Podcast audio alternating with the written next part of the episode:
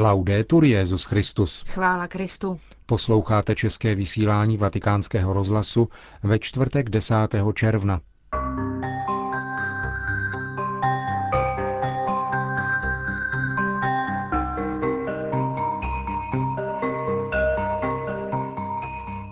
Vrcholí kněžský rok do Říma připutovalo na 10 tisíc kněží z 91 zemí.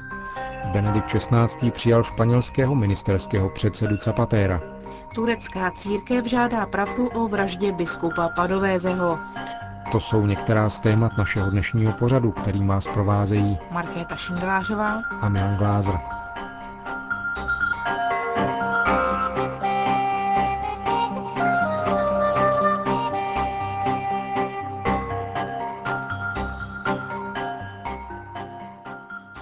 Zprávy vatikánského rozhlasu. Vatikán. Tento týden se končí kněžský rok, vyhlášený loni svatým otcem u příležitosti 150. výročí úmrtí svatého faráře Arského.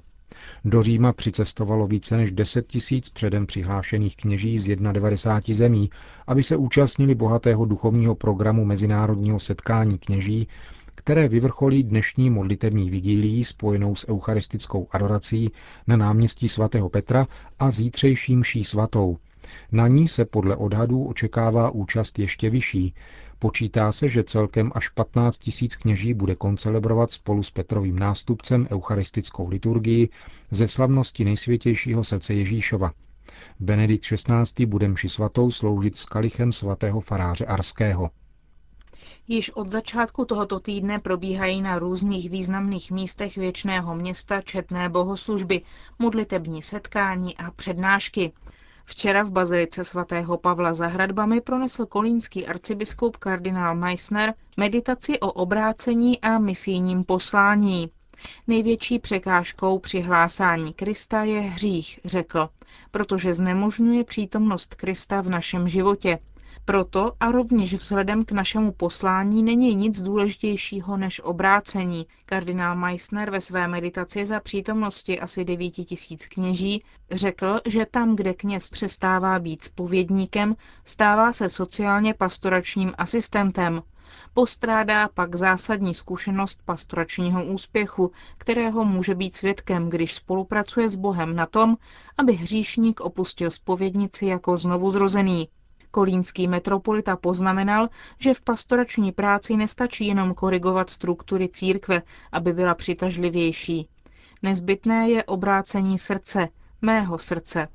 Pavel mohl změnit svět jedině po svém obrácení, řekl kardinál Meissner v bazilice postavené nad hrobem Apoštola. Poukázal dále na to, že nenachází-li se kněz často po obou stranách spovědnice, jako penitent a jako spovědník, utrpí jeho duše a jeho poslání trvalou škodu. Právě to je podstatnou příčinou krize kněžství posledního půlstoletí. Kolínský arcibiskup zdůraznil význam svátosti pokání pro obnovu kněží a vyjádřil názor, že zralost kandidáta ke kněžství je zřetelná, pokud se pravidelně spovídá alespoň jednou za měsíc. Poukázal také na to, že během 35 let své biskupské služby poznal nemálo kněží, kteří svou každodenní přítomností ve spovědnici nakonec opravdu dosáhli toho, že věřící začali přistupovat k této svátosti. V souvislosti se svatým Janem Maria Vianney kardinál Meissner zmínil, že se právě prostřednictvím spovědnice stal velkým misionářem světa, o kterém bylo řečeno, že jako spovědník duchovně přemohl francouzskou revoluci. Dnes promluvil o kněžství v bazilice svatého Pavla za hradbami kanadský arcibiskup z Quebecu, kardinál Mark Ouellet. Na celém světě je dnes přes 400 tisíc katolických kněží. Je to hodně, ale zároveň málo vzhledem k tomu, že na světě je více než miliarda katolíků, řekl kardinál Ouellet. Arcibiskup Quebecu zavzpomínal, že kněžské svěcení přijal v květnu roku 1968. Začal jsem svou kněžskou službu v atmosféře všeobecného popírání, která mohla způsobit, že bych sešel z cesty anebo ji přerušil, jako se to stalo mnoha kněžím a řeholníkům. Misijní zkušenost, kněžské přátelství a blízkost chudých mi však pomohly přežít bouři po koncilních let. Arcibiskup Owele dále poukázal na to, že jsme dnes svědky bezprecedentní vlny popírání církve a kněžství poté, co vyšly najevo skandály, jejíž zlo musíme uznat a jejich důsledky upřímně napravovat. Avšak nezávisle na nezbytném očištění, kterého je po hříchu zapotřebí, je nutno také vnímat otevřený odpor proti naší službě, konané ve jménu pravdy. Dochází k útokům z vnějšku a zároveň z vnitřku církve s cílem rozdělit ji, řekl kardinál Owele, který v závěru své promluvy vybídnul k modlitbě za jednotu církve a posvěcení kněží, aby hlásali dobrou zvěst spásy. Mezi účastníky slavnostního zakončení kněžského roku nechybějí ani kněží z České republiky. Z různých českých a moravských diecézí jich přijelo 66, včetně čtyř biskupů Jiřího Paďoura, Pavla Posáda, Františka Radkovského a Františka Václava Lobkovice. Dnešní modlitební vigílie na náměstí svatého Petra začíná ve 20.30 a potrvá do 23. hodiny. V přímém přenosu ji přenáší televize Noe, stejně jako zítřejší dopolední mši svatou, která začíná v 10 hodin. Vatikán. Benedikt XVI. přijal dnes dopoledne na audienci španělského premiéra José Luise Rodríguez Zapatera.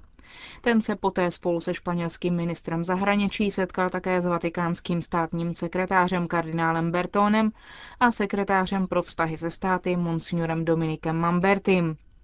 Jak informuje zpráva tiskového střediska svatého stolce, rozhovory umožnily výměnu pohledů na Evropu, aktuální ekonomickou krizi a roli etiky. Zmíněny byly také otázka Střední Ameriky a Karibiku a Blízkého východu. Pozastavili se také u tématu bilaterálních vztahů a aktuálních otázek, které zajímají církev ve Španělsku, jako případné předložení nového zákona o náboženské svobodě, posvátnosti lidského života už od početí a významu výchovy. Co se týká návštěvy Benedikta XVI. v Santiagu, Barceloně a Madridu na Světových dnech mládeže příští rok, byla oceněna disponibilita španělské vlády spolupracovat na její přípravě a průběhu.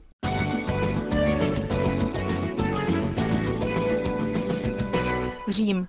Dokumenty, novinové články a umělecká díla jsou součástí výstavy, která byla včera zahájena v kapitolských muzeích v Římě.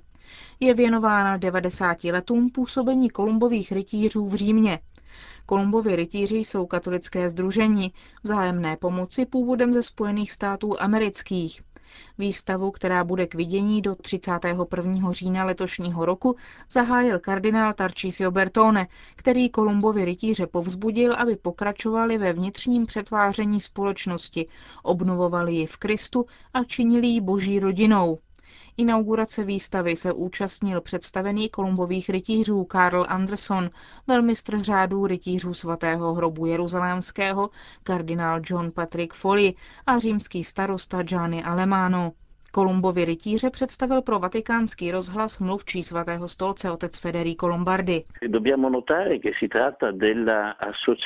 Musíme připomenout, že jde o nejpočetnější katolické laické združení na světě. Ve Spojených státech je jich přes milion a jsou přítomni také v různých jiných zemích. Tato organizace se zrodila, aby ukázala blízkost Petrovu nástupci. Musím jim vyjádřit svou vděčnost a uznání úsilí, které Kolumbovi rytíři vyvíjejí na poli komunikací a pomáhají tak šířit slova svatého otce. Velmi štědře podpořili činnost Vatikánského rozhlasu, Papežské rady pro sdělovací prostředky a Vatikánské televizní centrum, které díky této podpoře mohlo obnovit své vybavení.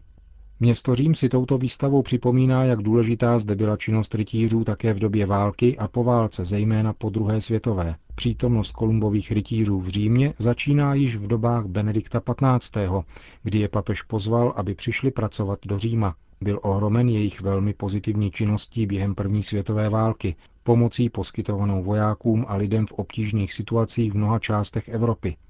Pozval je sem, aby se věnovali především chudým dětem a dětem ve složitých situacích. Kolumbovi rytíři vybudovali v Římě pět sportovních center, které už nyní za sebou mají dlouhou tradici. Činnost rytířů má nejen církevní charakter, ale také charakter sociální, humanitární, otevřený pro všechny.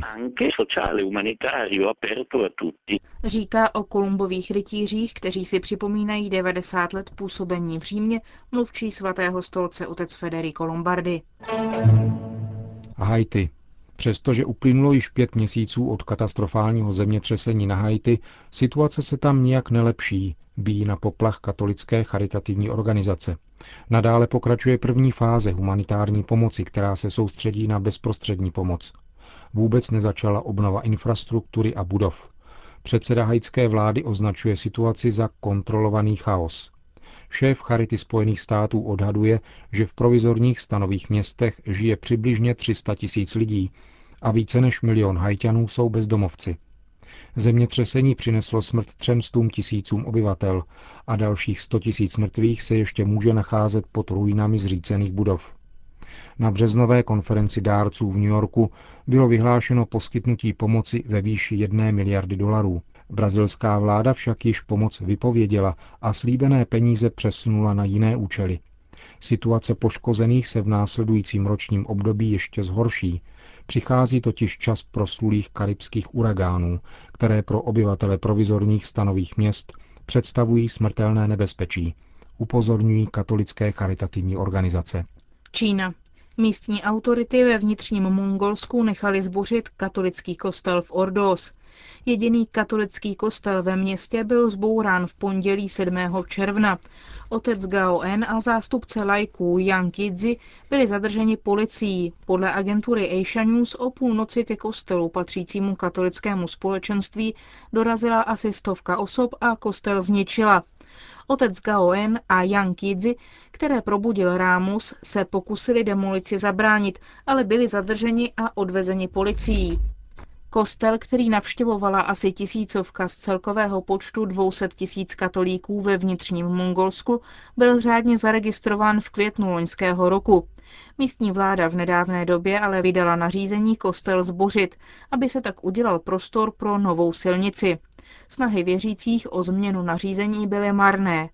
Zadržený kněz i zástupce lajků byli propuštěni po 20 hodinách.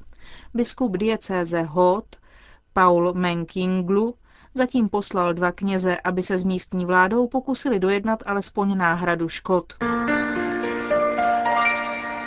Turecko. Církev v Turecku požaduje pravdu o smrti biskupa Luigi Padovézeho. Dost už bylo polopravd o jeho smrti, řekl latinský metropolita Smyrny katolické agentuře Asia News. Arcibiskup Ruggiero Franceschini se tak vyjádřil v souvislosti s opakovanými spekulacemi ohledně okolností vraždy, která byla před týdnem spáchána na katolickém duchovním. Církev v Turecku očekává pravdu a ne další lži, jakou bylo například to, že prý se jednalo o vraždu z afektu, řekl arcibiskup Franceschini, a to tím spíše, že je zcela zřejmé, že vražda má přímý náboženský islámský motiv. Dochází přitom také k manipulaci veřejným míněním. Vrah biskupa Padovézeho byl nepraktikující muslim, ale vražda má rituální charakter. Jednání pachatele po vykonání zločinu ukazuje na to, že byl jen nástrojem v rukách někoho jiného. Metropolita Smírny sdělil, že Murata Altuna, pachatele, osobně zná již nejméně deset let Potvrdil také, že až dosud jevil známky sympatí ke křesťanské kultuře, i když není pokřtěn, jak naopak tvrdila média. Další otázkou je směr zvolený obhajobou, která sugeruje, že 26-letý vrah byl obětí sexuálního zneužívání zavražděným, u něhož byl čtyři roky zaměstnán. Podle názoru arcibiskupa Franceskýnyho je to jen další pokus, jak zmást veřejné mínění, Polopravdou je také úspěchaný soud, podle něhož byla pachateli dána nálepka psychicky nemocného fanatika. Několik dnů před vraždou se on sám skutečně snažil získat lékařské potvrzení o tom, že není psychicky normální, ale byl naopak uznán za naprosto zdravého. Podle mínění italského misijního biskupa to byl pouhý pokus, jak si zajistit alibi potřebné k obdržení mírnějšího rozsudku za vraždu.